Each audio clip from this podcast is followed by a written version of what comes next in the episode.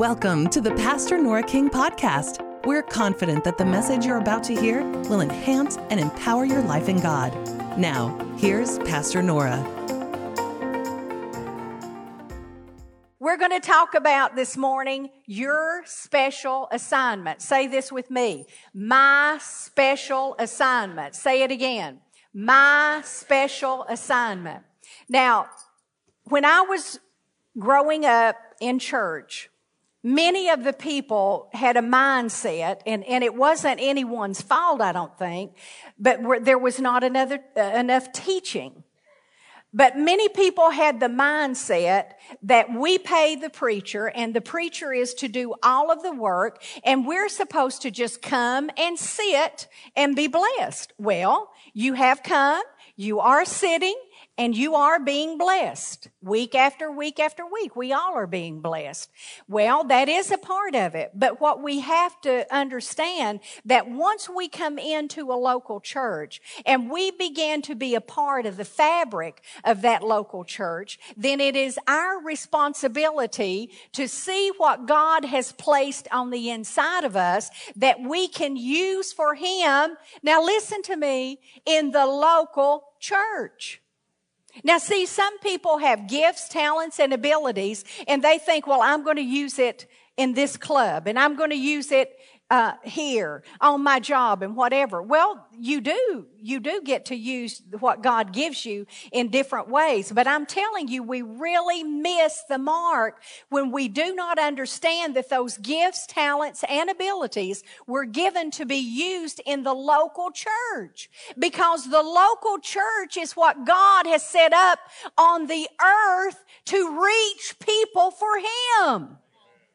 And he didn't call other things, even though other, um, uh, you know, activities that are done outside of the church, para church groups. They're, they're good. They do good things, but he didn't call them to do the work that the local church does.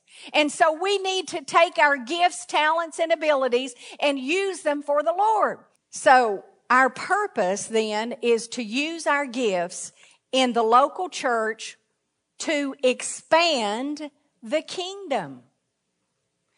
Imagine a church if we came in next week and there was no one to greet. There was no one to park cars. There was no one to work at the information center. There was no one in the nursery to take care of our children. There was no one, uh, uh, you know, here in the sanctuary to usher and receive the offering and help people find seats. Imagine if the sound, there was no one back there to run the sound in the video. Imagine if there was no one to lead the music and be a part. Imagine. And you know what though? There are churches week after week that drag by to, to do the work of the Lord because people don't step up to the plate. And I told you that when I, you know, was growing up, there wasn't a lot of people. You know, let me tell you something. What people expect, even in, in our day and hour, now I'm not so much saying in a church like ours, but what people expect. Teach me. You pray for me. You counsel my kids. You get my husband or my wife fixed. They're driving me crazy. You cook me a meal. Well, you know what? We may do all of those things. But when you have an attitude like that, you know what those people are going to do?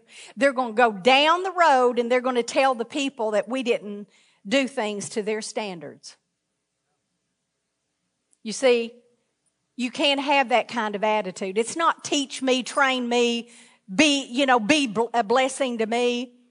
That's not all there is to it, even though that's included. What it is, is I'm going to roll my sleeves up and what can I do?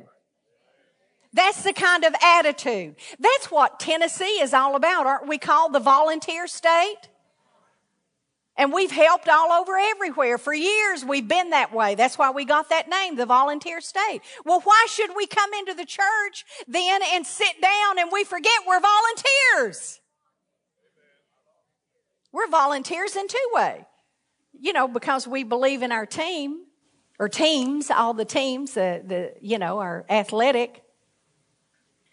But we're volunteers for the Lord first and foremost. And so the things I'm going to say to you this morning may challenge you. And if they do, they're not meant to smack you in the face. They're just meant to say, while you still have an opportunity, while you still have time, do something for the Lord and make a difference.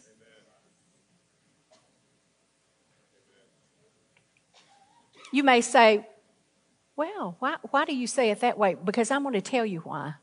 There's going to come a day that every one of us, and I'm not being fatalistic, but either Jesus is coming or we're going to heaven.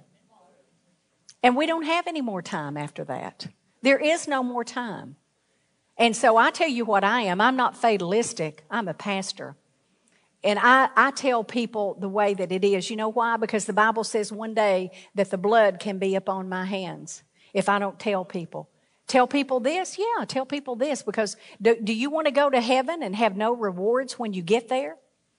There's going to be a lot of people that way. And even some of the rewards we think we're going to get, maybe we won't because he says some of them are going to be burned up as by fire, you know, when we have impure motives and so many things that are going on, you know, and we want to pat on the back and God's maybe not as pleased with us as what we think he is, you know. So, Ephesians 4 1, it tells us be imitators or followers is really what that means of God as dear children. And you know how a parent will imitate uh, uh, or a child will imitate his parents. Well, we are to imitate God as His dear children. And Jesus was the express image of God upon the earth. Would you agree with me when He was here? And Jesus' philosophy uh, was found in Matthew 23, 11, and it says, He that is greatest among you shall be your servant. It is time for people to be servants and true servants and not about power and prestige and what this is going to do for me. What about for the people? And see, that's what we've got to be all about. We've got to be about what about the people? What about God's people? What about the people that Jesus wants to touch through us? And so he said, if you want to be great, you be a servant. And see, that's so contrary to the world's way of thinking. I want you to take your Bible and I want you to turn to Philippians 2. And we're going to start reading here in verse number 5. Philippians 2 5. Let this mind be in you, which was in Christ Jesus. In other words, allow the mind of Christ to be in you. How do you allow? You cooperate. You give God permission to be in your mind, to allow you to think like He thinks. You've got to allow that to happen. Let the mind of Christ be in you. In other words, there's people who fight the mind of Christ because Christ said, be a servant. Serve one another with love. Jesus went about doing good. He did, he did good deeds everywhere he went. And so he wants that same kind of mindset to be in us that was in him. But it, there's a fight going on for this to happen. Your flesh wars against the spirit. Well, if I do that, I'm going to look like I'm powerless. If I do that, you know, after all, this is what I do in, in my profession and people will see him, see me do that and they're going to look down on me for doing that. You know what? Jesus didn't care. He laid aside his garments, the Bible said. You know what?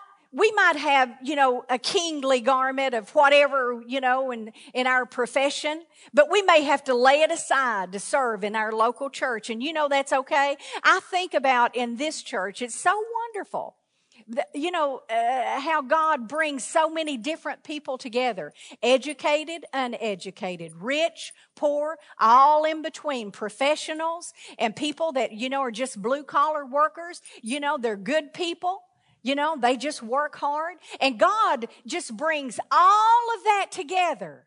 And He said, I'm going to use this and I'm going to speak to that community and I'm going to speak to the world and I'm going to show them that when my people come together and lay aside all their titles, all their pride and be just roll up their sleeves and work, I'm going to show them what can be done. I'm going to show them what can be done. You know, and we have doctors, we have lawyers, we have businessmen and women, we have teachers, educators, we have all kinds of professionals, bankers, you know, and then, you know, we've got carpenters, plumbers, painters, waitresses, factory workers. It doesn't matter what your title is. See, when you come in the house of God, we're all equal in Him. And so we roll up our sleeves and we get involved in the house of God. Now, see, God gives us lots of flexibility, doesn't He?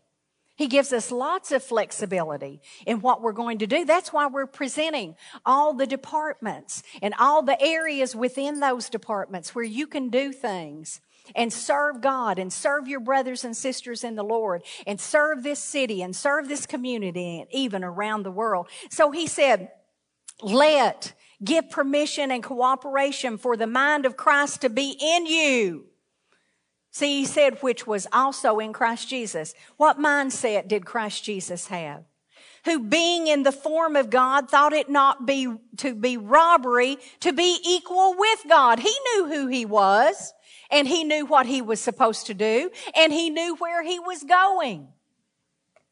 But listen what he did. But he made himself of no reputation and took upon himself the form of a servant and was made in the likeness of men. Now I think it's very interesting there that he set aside prominence, prestige, his kingly rights.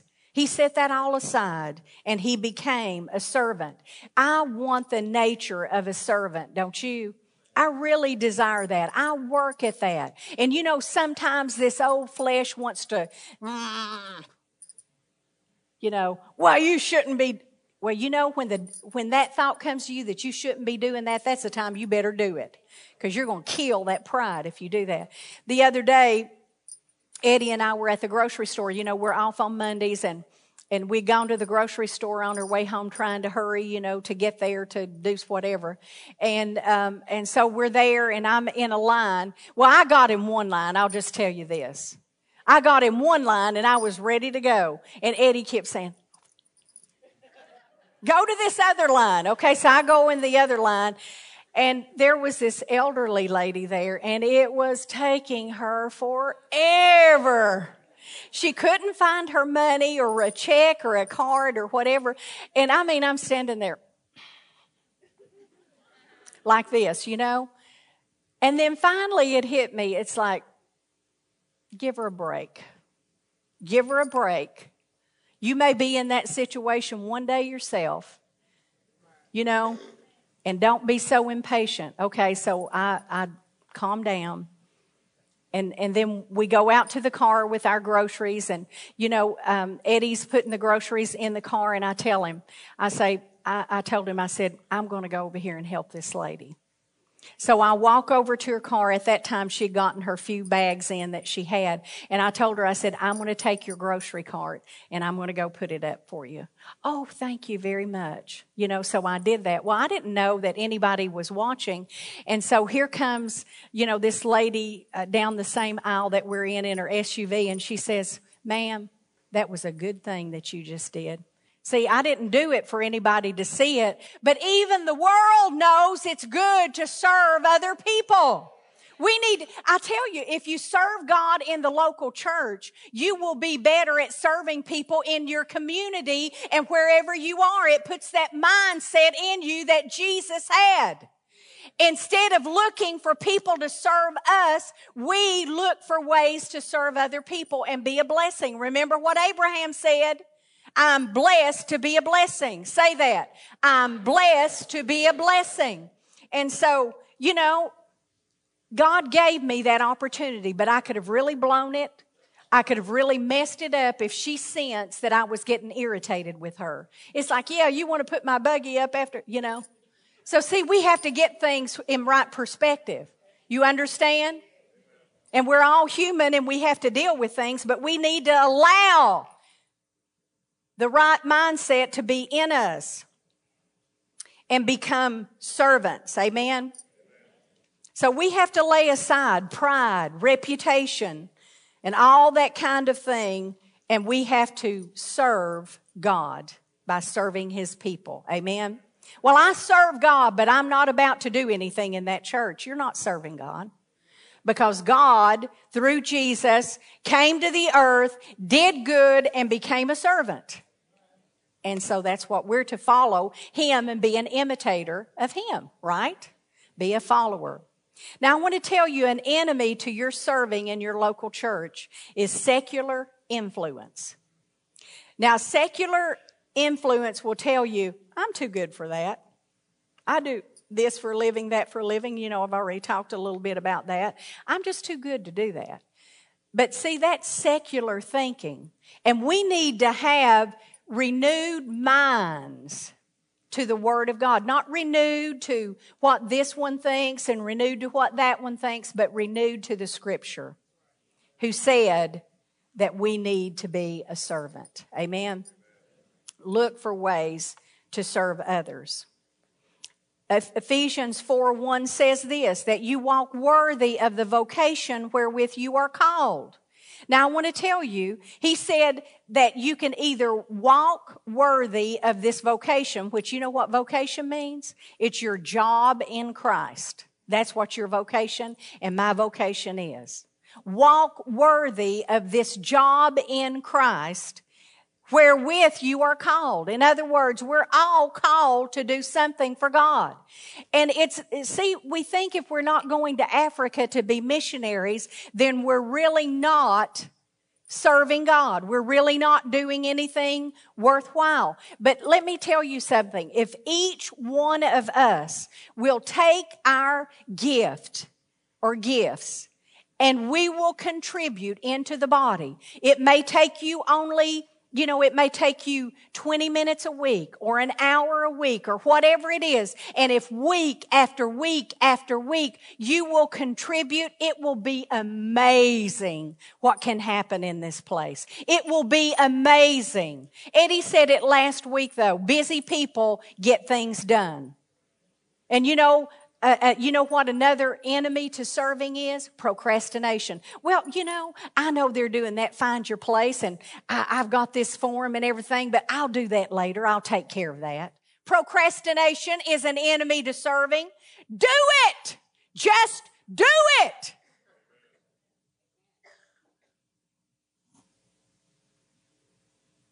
Get something done. Walk worthy of the vocation, the job in Christ wherewith you are called. Every one of us are ministers for Jesus Christ. We are ambassadors for the Lord. I'm not only a minister, and you know, our staff pastors and Ed, we're not uh, the only ministers. Every one of us are ministers. We might be the five-fold part of the ministry, but each one of the people that attend church here, each one of you, you are a minister. Look at your, point your finger and say, I am a minister. And see, if you look at yourself like that, you'll understand that you do have a calling. And the Bible says to walk worthy of that calling. You know, it's very important. We don't need to be self absorbed. You know what I'm saying? Everything is about me. It's all about me. No, it's all about you, Jesus. And when it's all about you, it's all about your people and other people that you want to reach and love. Amen? So let's don't be self absorbed, but let's see God transform. Transform our church, transform our city, transform society because we contribute and use our job in Christ that He's called us to for Him. Amen?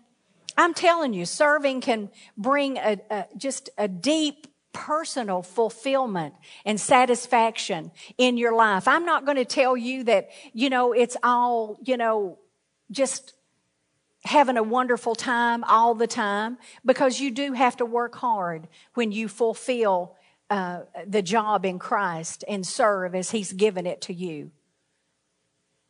But it's, I tell you what, when I lay my head down upon my pillow and I have served and I have ministered to God's people and I've done what God's called me to do. I may be tired. My body may be tired. Mentally, I'm tired. But you know what? I have this deep sense of satisfaction and fulfillment. And see, that's what God wants for us to have. That, but not just for me, He wants it for every one of us. And no matter how little or big our contribution is, again, if we week after week contribute, it makes a huge difference. Amen. Are you listening to me? Well, just because if you don't want to listen won't make me stop. That's right. So ministry should not be a drudgery. It shouldn't be a drudgery for us. That's not God's plan. Again, you may get tired, but you'll be satisfied and fulfilled. Amen. When you're a servant, did you know that it changes your whole outlook on life? Instead of looking for people to do and bless you, you're looking for ways to do something for someone else and bless them. And I think that pleases God, don't you? Amen. Thanks for listening to this message from Pastor Nora King. If you'd like to contact us, you can visit us online at redemptionchurch.com. We'll see you back here next week for another powerful message from Pastor Nora.